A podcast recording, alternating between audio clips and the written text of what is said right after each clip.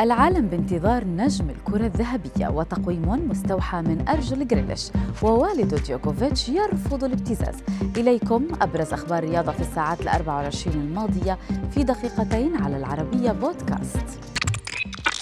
هل هي السابعة لميسي أم هناك وجوه جديدة؟ العالم يترقب الليلة إعلان اسم الفائز بالكرة الذهبية للعام الحالي والذي سيتوج في مسرح دوشاتليه في باريس. قائمة المرشحين تضم بالطبع الأرجنتيني ليونيل ميسي والبرتغالي كريستيانو رونالدو الذي لن يحضر اليوم والإيطالي جورجينيو والفرنسي كانتي والنرويجي هالاند والفرنسي مبابي ونجم ريال مدريد كريم بنزيما إضافة إلى النجمين العربيين رياض محرز ومحمد صلاح الذي لم يسافر إلى باريس أيضاً.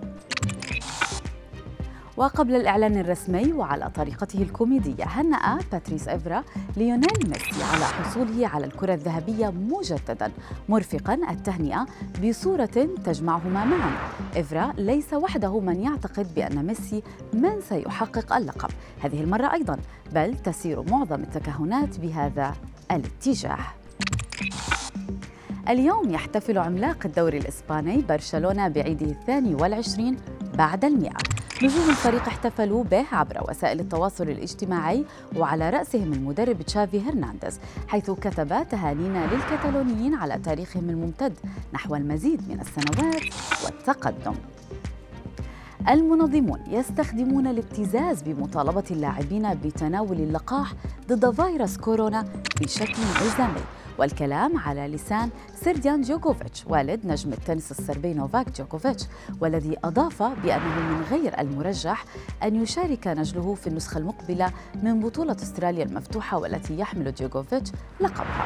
ويسمح فقط للاعبين الذين تلقوا كامل جرعات التطعيم بالمشاركة في هذه البطولة. في الوقت الذي يجذب جاك جريليتش إعجاب جماهير كرة القدم بأدائه ومهاراته.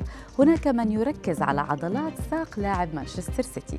كيفن قرر تصميم تقويم للعام الميلادي الجديد يحوي 12 صورة مختلفة لعضلات جريليش يذكر أن كيفن قدم مسبقا مجموعة من أكثر التقاويم غرابة في المملكة المتحدة بدءا من الدورات في جميع أنحاء العالم مرورا بأفضل صناديق البريد.